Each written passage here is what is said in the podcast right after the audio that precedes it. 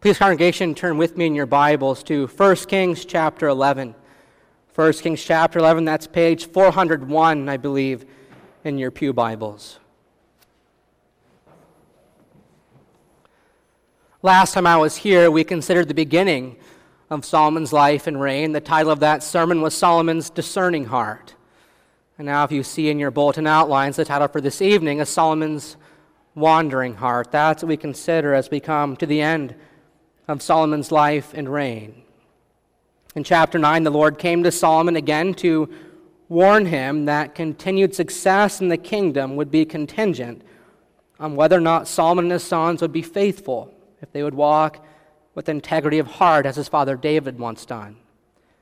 Now we come in this chapter to see how Solomon would respond to that covenantal warning. 1 Kings chapter 11, we begin reading at verse 1 into the whole chapter. Whoever has ears to hear, let him hear. But King Solomon loved many foreign women, as well as the daughter of Pharaoh, women of the Moabites, Ammonites, Edomites, Sidonians, and Hittites, from the nations of whom the Lord said to the children of Israel, You shall not intermarry with them, nor they with you. Surely they will turn away your hearts after their gods. Solomon clung to these in love. And he had 700 wives, princesses, and 300 concubines. And his wives turned away his heart.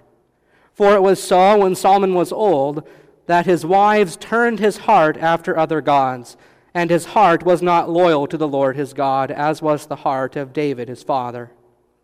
For Solomon went after Ashtoreth, the goddess of the Sidonians, and after Milcom, the abomination of the Ammonites.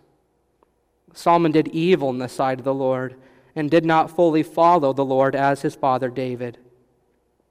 Then Solomon built a high place for Chemosh, the abomination of Moab, on the hill that is east of Jerusalem, and for Molech, the abomination of the people of Ammon. And he did likewise for all his foreign wives who burned incense and sacrificed to their gods. So the Lord became angry with Solomon because his heart had turned from the Lord God of Israel, who had appeared to him twice, and had commanded him concerning this thing, that he should not go after other gods. But he did not keep what the Lord had commanded. Therefore the Lord said to Solomon, Because you have done this, and have not kept my covenant and my statutes which I commanded you, I will surely tear the kingdom away from you, and give it to your servant. Nevertheless, I will not do it in your days for the sake of your father David. I will tear it out of the hand of your son. However, I will not tear away the whole kingdom. I will give one tribe to your son for the sake of my servant David and for the sake of Jerusalem, which I have chosen. Now the Lord raised up an adversary against Solomon, Hadad the Edomite. He was a descendant of the king of Edom. For it happened when David was in Edom, and Joab, the commander of the army, had gone up to bury the slain, after he had killed every male in Edom because for six months Joab remained there with all Israel until he had cut down every male in Edom, that Hadad fled to go to Egypt, he and certain Edomites of his father's servants with him.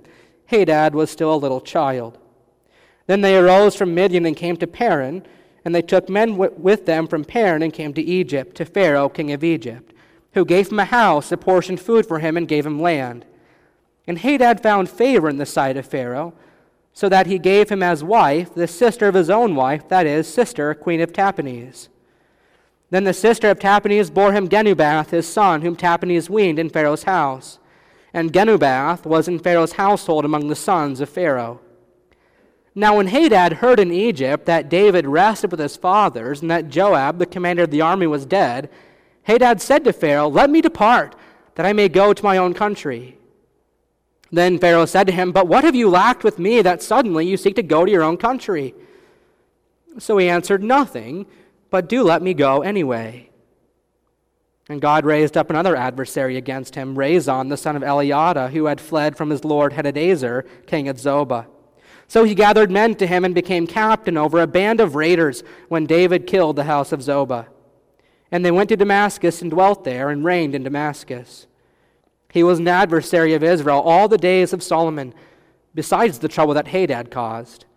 And he abhorred Israel and reigned over Syria. Then Solomon's servant Jeroboam, son of Nebat, an Ephraimite from Zerah, whose mother's name was Zeruiah, a widow, also rebelled against the king. And this is what caused him to rebel against the king. Solomon had built the Millo and repaired the damages to the city of David his father.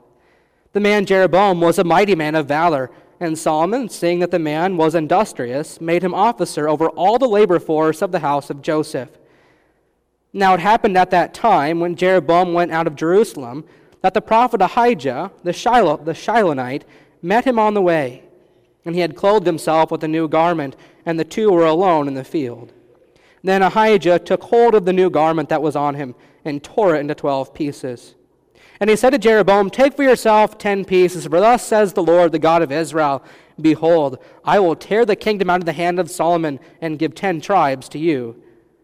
But he shall have one tribe for the sake of my servant David and for the sake of Jerusalem, the city which I have chosen out of all the tribes of Israel, because they have forsaken me and have worshipped Ashtoreth, the goddess of the Sidonians, Chemosh, the god of the Moabites, and Milcom, the god of the people of Ammon, and have not walked in my ways to do what is right in my eyes, and keep my statutes and my judgments, as did his father David. However, I will not take the whole kingdom out of his hand, because I have made him ruler all the days of his life for the sake of my servant David, whom I chose because whom I chose because he kept my commandments and my statutes. But I will take the kingdom out of his son's hand and give it to you, ten tribes. And to his son I will give one tribe, that my servant David may always have a lamp before me in Jerusalem, the city which I have chosen for myself to put my name there. So I will take you, and you shall reign over all your heart desires, and you shall be king over Israel. Then it shall be, if you heed all that I command you, walk in my ways, and do what is right in my sight, to keep my statutes and my commandments as my servant David did, then I will be with you and build for you an enduring house as I built for David and will give Israel to you. And I will afflict the descendants of David because of this, but not forever. Solomon therefore sought to kill Jeroboam, but Jeroboam arose and fled to Egypt, to Shishak, king of Egypt, and was in Egypt until the death of Solomon. Now, the rest of the acts of Solomon, all that he did, and his wisdom, are they not written in the book of the Acts of Solomon? And the period that Solomon reigned in Jerusalem over all Israel was 40 years. Then Solomon rested with his fathers and was buried in the city of David his father, and Rehoboam his son reigned in his place.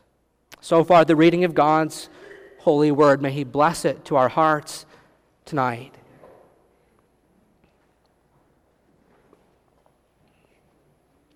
Congregation of the Lord Jesus Christ, the Lord has been gracious to Israel. As I walked alongside, so to speak, King Solomon over the 10 weeks of my summer assignment, I had to keep that the fore of my mind as I came now to the end of Solomon's life. The Lord has been gracious to Solomon. He has been gracious to his church and to his kingdom. And yet, as we come now to the end of Solomon's life, we can't help but be struck by the author of 1 Kings' sober warning that we can live our whole lives as sons and daughters of God. We can live our whole lives as a people who, who love the wisdom of God, who, who pray for discerning hearts, as Solomon once did. And yet, if we don't take heed of ourselves and how great our fall can truly be, the perpetual question that the author of 1 Kings and 2 Kings would press upon the minds of the people of Israel is this Who will reign over Israel? Who will be the king that Israel truly needs? Who will sit upon this throne and reign from perfect righteousness and holiness? Who will establish and maintain justice and rest and, and peace on every corner of the kingdom? And as the author outlines the lives of King David and King Solomon and the many more kings to come, the answer to that question is always the same, isn't it? Who will reign over Israel? Who will be the king that Israel truly needs? The answer is always someone else. Not this one, not this one, not King David, not King Solomon. Just look how his life turned out. No, it's got to be another.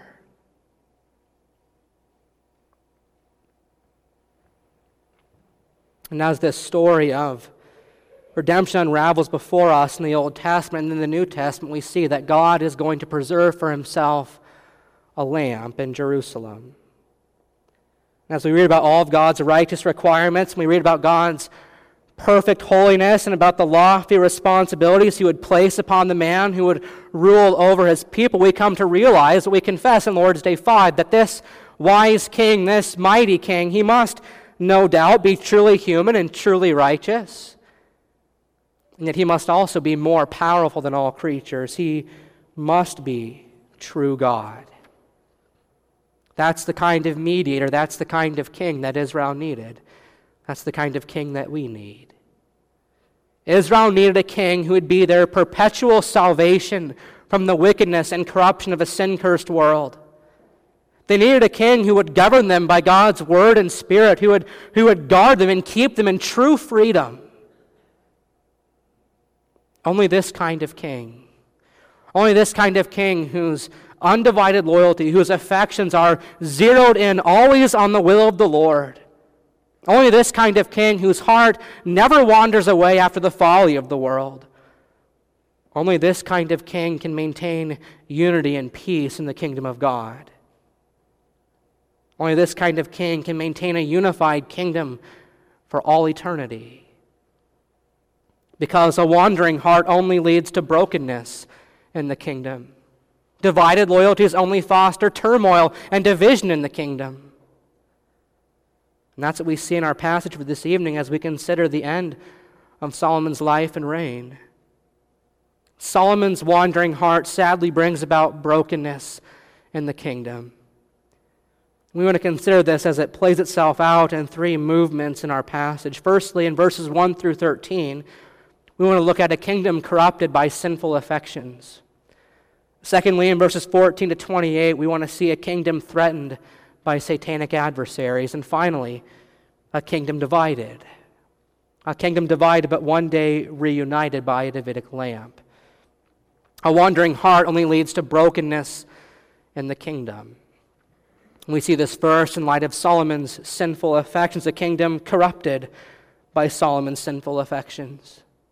Our passage begins with these words But King Solomon loved many foreign women, as well as the daughter of Pharaoh. He loved women of the Moabites, Ammonites, Edomites, Sidonians, and Hittites. These women from the nations of whom the Lord had said to the children of Israel, You shall not intermarry with them, nor they with you, because surely they will turn away your hearts after their gods. And yet, what do we read? Solomon clung to these in love. Sadly, congregation, it would seem as though Solomon has forgotten his first love. What's happened to the Solomon of chapter 3, verse 3, where we read that Solomon loved the Lord, walking in the statutes and commandments of his father David? What's happened to the Solomon who, in chapters 5 through 8, built this magnificent temple for the name of the Lord? What's happened to the Solomon who, who went before Israel and, and blessed them and prayed to God on their behalf? what's happened to the Solomon of chapter 10, where the queen of Sheba, this queen from afar, travels to hear his wisdom, and he answers all the questions she could possibly have. And the kingdom of Solomon takes her breath away because of his wisdom. For 10 chapters, the author of 1 Kings sings Solomon's praises. But now, as he's grown old, Solomon has begun to forget his first love in exchange for other loves. Solomon has a wandering heart.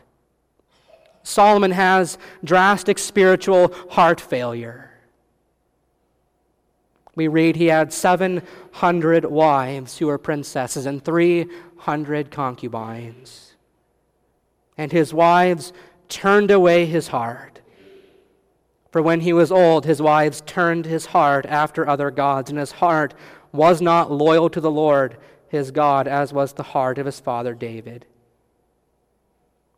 In these opening verses, people of God, we need to recognize and see the subtlety of sin. Isn't often the case that sin tends to creep its way into our lives ever so slowly? How often don't our greatest falls into sin begin with a bent disposition in our heart that leads to wandering thoughts, that produces sinful actions?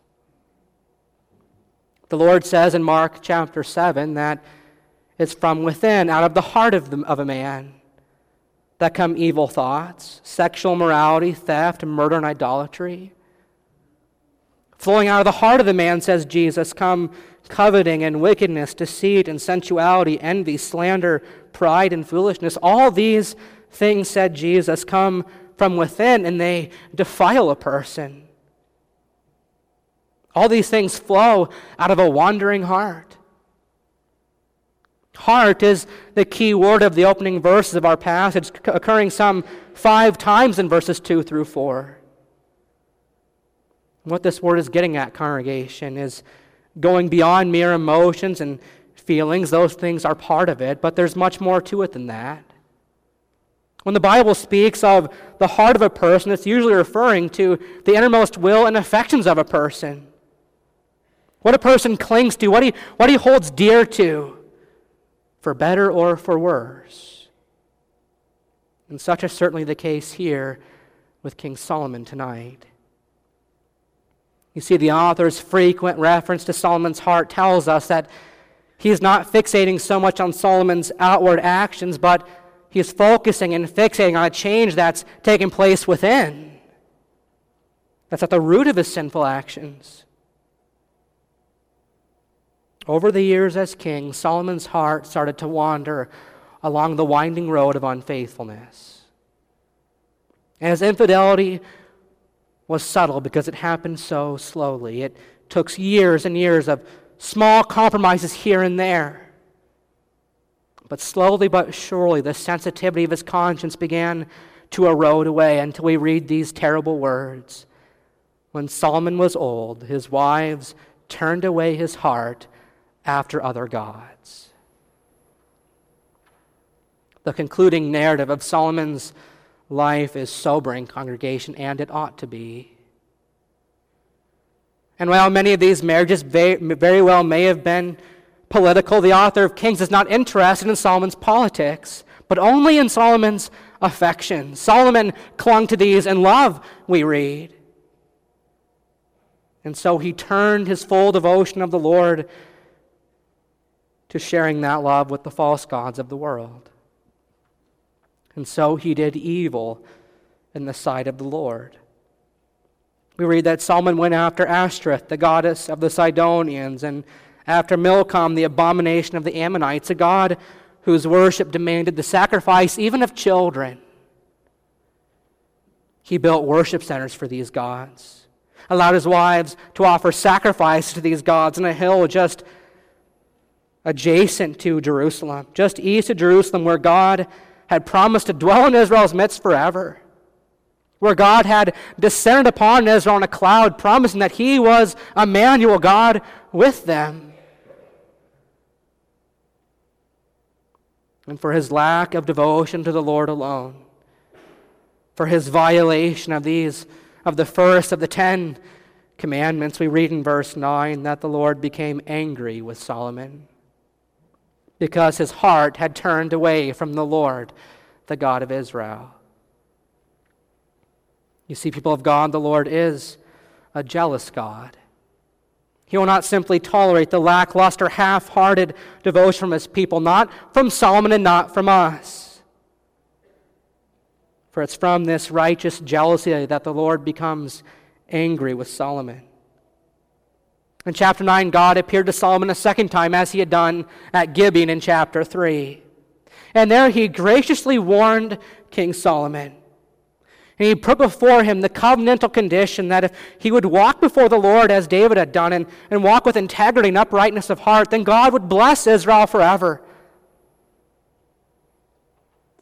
And there'd be a man on the throne forever. But if he or his sons would turn away, and go off and serve other gods, then God would cut off Israel and bring disaster upon them. He said in chapter 9, then Israel become a byword, an object of ridicule among the people. Sadly, King Solomon failed the Lord.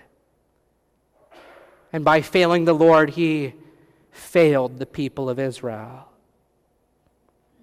Therefore, the Lord says to King Solomon in verse 11 Because you have done this, and have not kept my covenant and my statutes, which I have commanded you, I will surely tear the kingdom away from you and give it to your servant.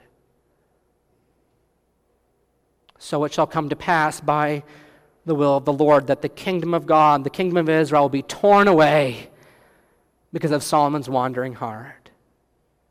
A wandering heart only fosters brokenness and division in the kingdom. Such will be the impact of the life and legacy of King Solomon on the kingdom of God. And that's what the author would press upon our own consciences tonight. The big question of our passage is not to ask whether or not we think Solomon was saved or not. Although I'd submit to you that Solomon's fall into sin is not much different than our own falls into sin. But the sobering question of our passage is this What will be the impact of my life? What will be the impact of my legacy on the kingdom of God? Will the way I carried myself have had a benefit in the kingdom of God? Will it have brought about greater unity in the kingdom of God? Or will my life have had the same effect as King Solomon? Brothers and sisters, will we allow our own loyalties to be so divided by our own sinful affections that all we do is add to division in the kingdom? Or will we, by faith, fully devote ourselves to the Lord and experience already in this life a foretaste of that perfect kingdom unity which we shall have in the next life. How easily the story of our own lives could end up being a lot like the tragic ending of Solomon's life.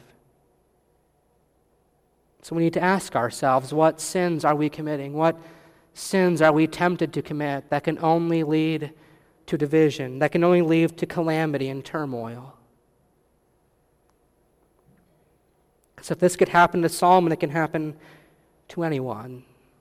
That's why the Apostle Paul says to us, therefore, let anyone who thinks he stands take heed lest he fall. Where do your hearts wander, people of God? The author of Kings, you see, records this sad, sad account of King Solomon so that you and I might guard our own hearts so that we might avoid Solomon's mistakes and by the Spirit of Christ keep on resting in the God of our salvation rather than the gods of the world. So we might rest under the reign of King Jesus rather than in riches and status. That we might love King Jesus rather than power and clout. That we might devote ourselves to King Jesus rather than to covetousness and idolatry and sexual immorality and so on, all these things that come out of wandering hearts. Can you say that your hearts are fully devoted to the Lord tonight? Can you say that your loyalties are undivided?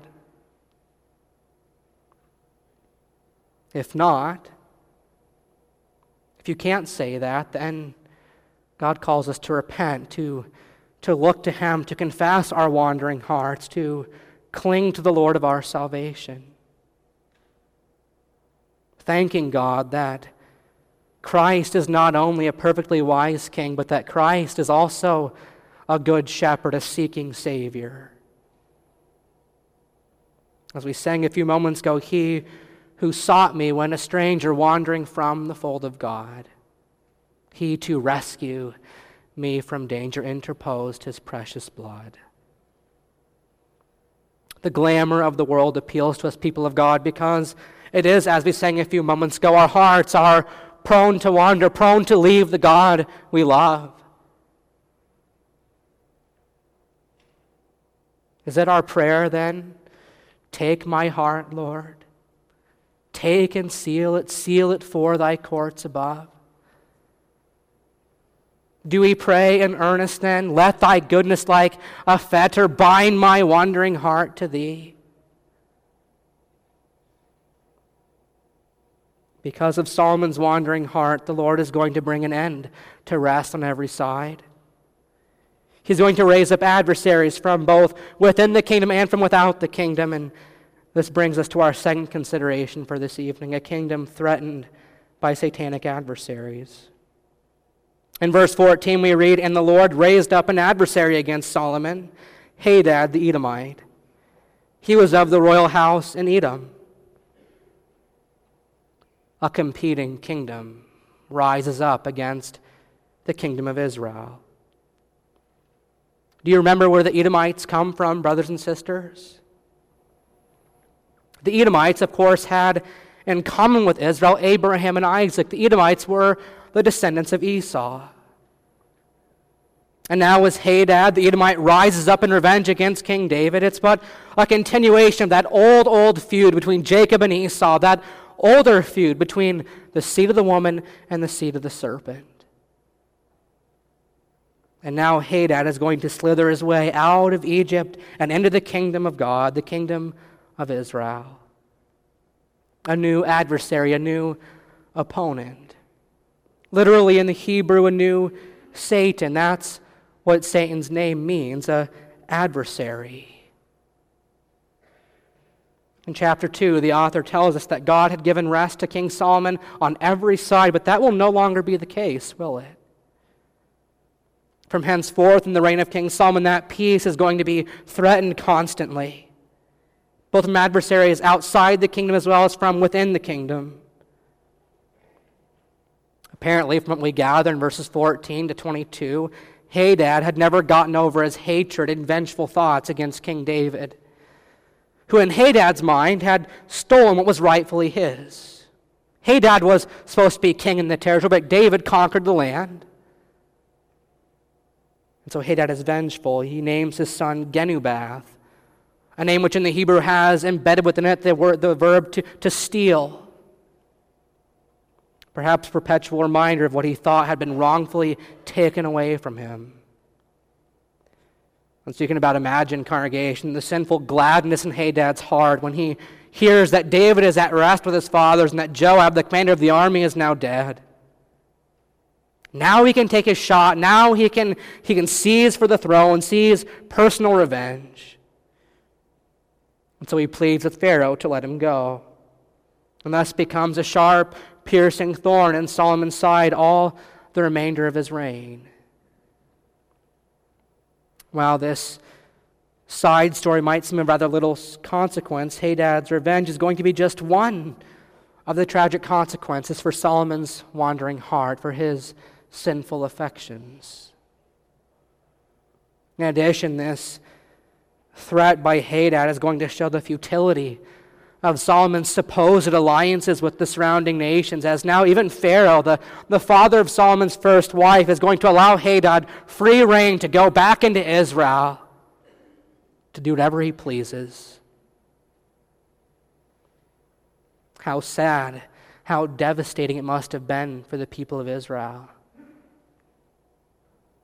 the people whose God had once delivered them out of Egypt now delivers a great enemy from that same place to chastise them.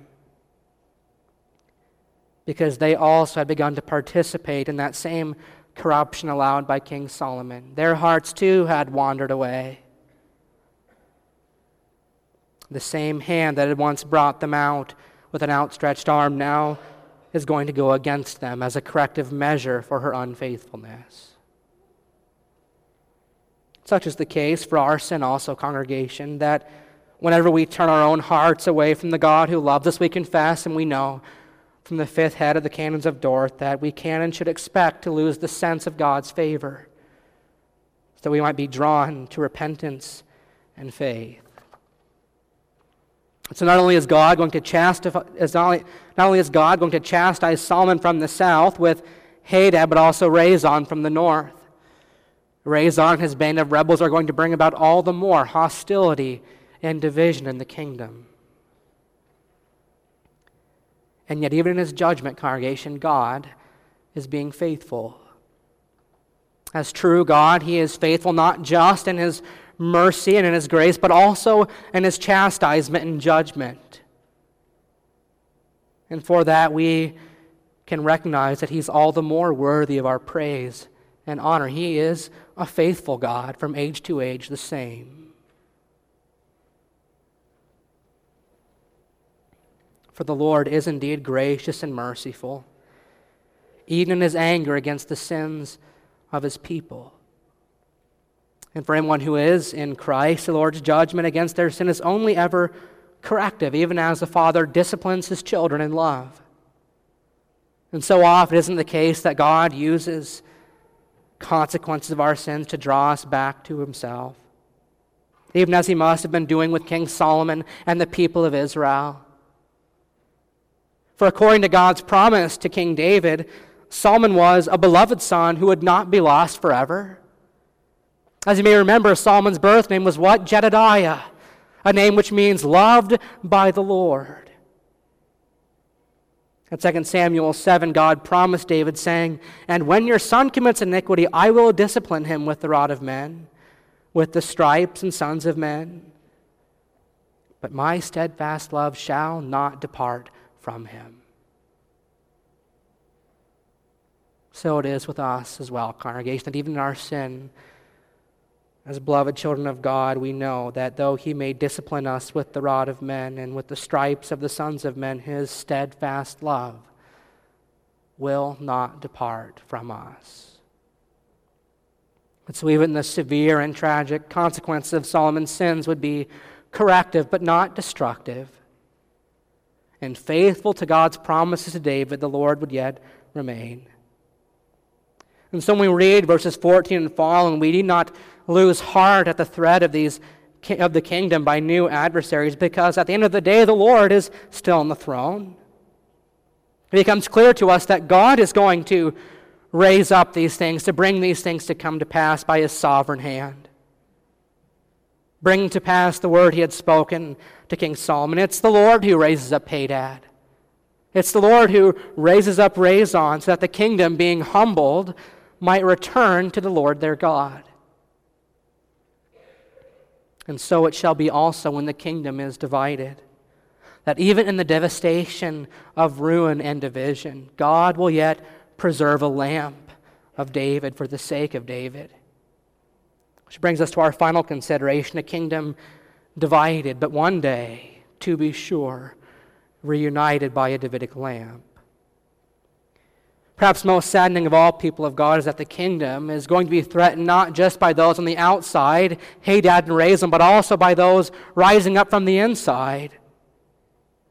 In verse 26, we read Then Solomon's servant, Jeroboam, the son of Nebat, an Ephraimite, also rebelled against the king. Jeroboam was one of Solomon's trusted man, men, a, a man of might and valor. And when Solomon had seen how diligent a worker he had been, he gave him charge over all the forced labor of the house of Joseph.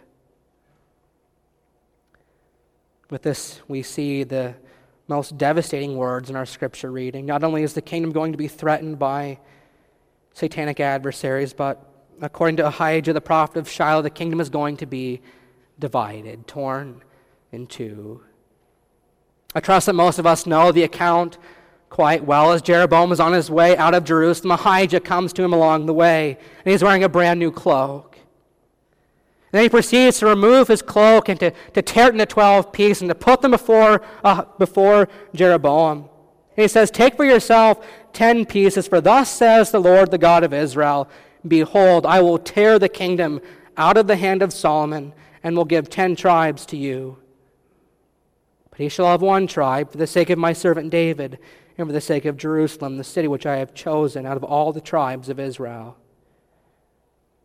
I will do this, verse 33, because they have forsaken me and worshipped Ashtoreth, the goddess of the Sidonians, and Chemosh, the god of the Moabites, and Milcom, the god of the people of Ammon. They have not walked my ways, they have not done what is right in my eyes. They have not kept my statutes and my judgments, as his father David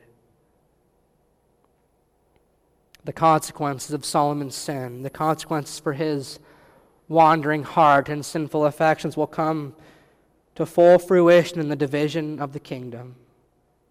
All the glory, all the grandeur of the previous 10 chapters, it's all going to be torn away because of Solomon's sinful affections, because of his divided loyalties. And here, too, we see from the prophet that this judgment against the kingdom shall be from the sovereign hand of the Lord. But sadly, when Jeroboam hears this news from Ahijah, he is glad to hear them rather than waiting for Solomon to die to, to receive the kingdom as God had promised. He instead uses the words of the prophet as a joyful justification to immediately start this rebellion against the Lord's anointed. And yet, history is going to remain in the Lord's control. Hadad and Rezon are at his command. And the Lord knows the conspiracy formulating in Jeroboam's mind as soon as he begins to walk away from, from Ahijah the prophet. So while this news is devastating and saddening, the Lord is not paranoid about the division of his people. But he will, in fact, use that division to humble his people in order to draw them back to himself. And so we also can rest assured, congregation, that God, though faithful in his judgment, is indeed faithful in his mercy and grace.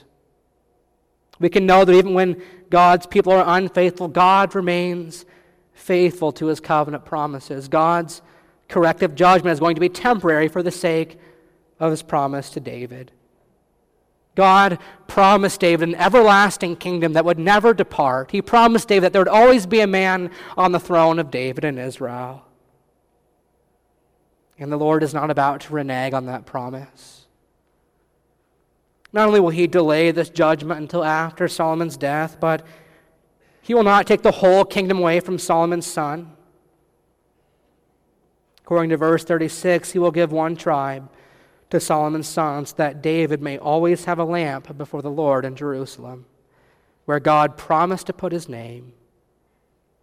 He says in verse 39 that he will afflict or he will humble David's descendants because of this, but not forever.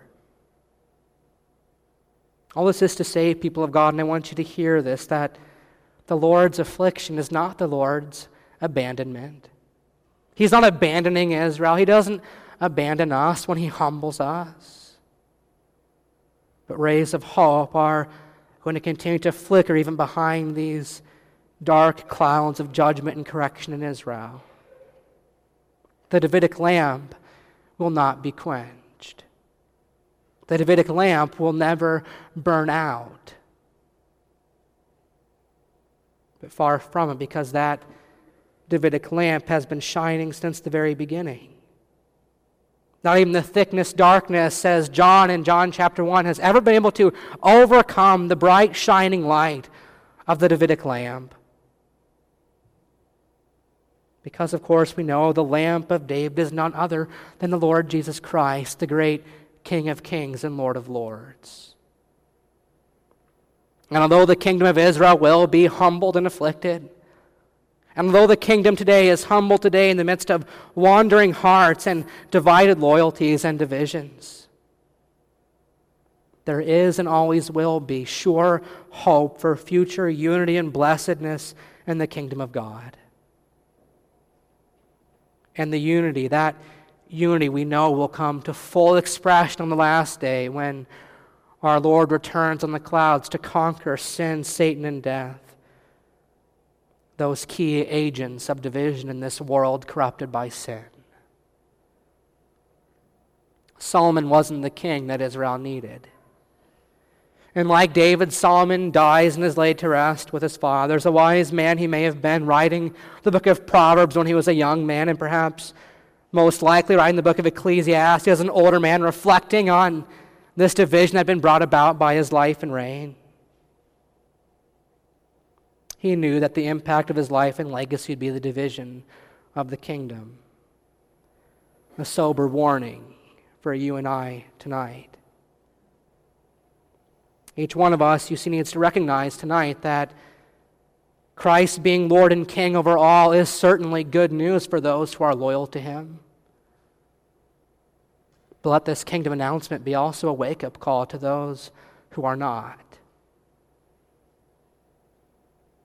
Where do your loyalties lie? What will be the impact of your life? What will be the impact of your legacy on the kingdom of God?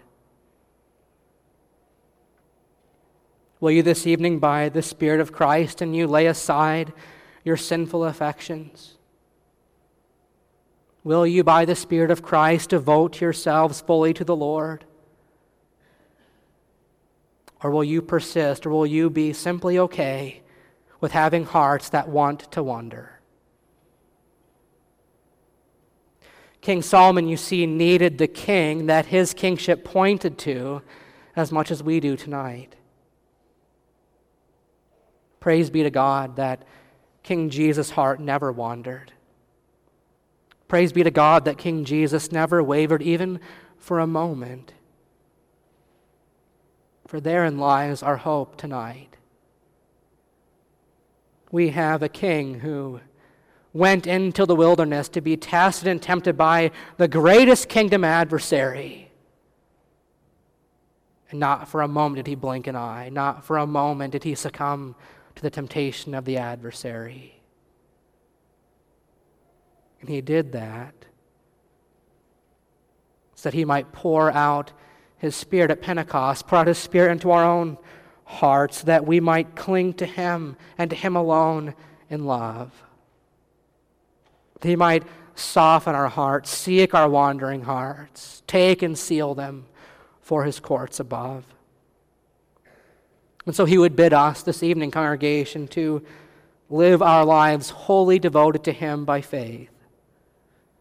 For he has earned for us the reward that only he, as the greater David, could ever possibly earn. That reward is, as we'll sing in just a few moments from Psalm 132, that old, old song of the church. That if his children will keep his covenant and his testimony own, then, as he, the Lord, has promised, they shall sit upon his throne. For the Lord says in that song, I will cause the might of David ever more and more to grow. On the path of mine anointed, I will make a lamp to glow. All his enemies shall perish. I will cover them with shame. But his crown shall ever flourish. Blessed be his holy name and whose crown, beloved, shines so brightly as the crown of King Jesus. For his crown is indeed adorned with the riches of grace and mercy. His wise and discerning heart seeks out and rescues our wandering hearts. He was bruised and broken for us, people of God, that he might restore that which we have broken. In death, he died. And the curse tearing apart of body and soul he suffered so that he might unite that which we divided. May he come quickly, congregation.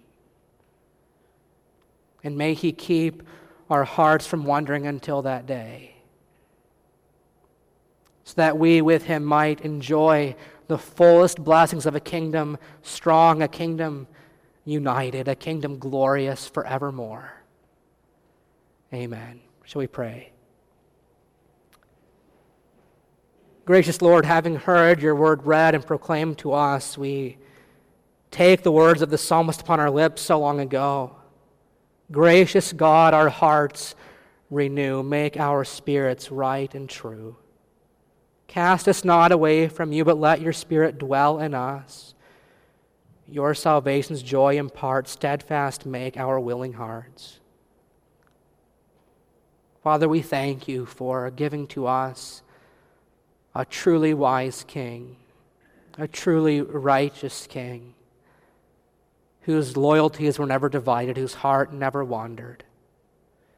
We thank you for giving us that king and King Jesus who would lay aside his own desires, lay aside the glories of heaven by taking on the form of a servant and live the life that we could not live, and so secure unity and peace and rest in every side of the kingdom from now and forevermore. Father, we pray that you would cause us to bow the knee to his kingship more and more, that you would indeed pour out your spirit so that our hearts might be wholly dedicated to the Lord our God, that we might keep your statutes, walk in your commandments, following after our wise and mighty King. We pray this in Jesus' name and for his sake. Amen.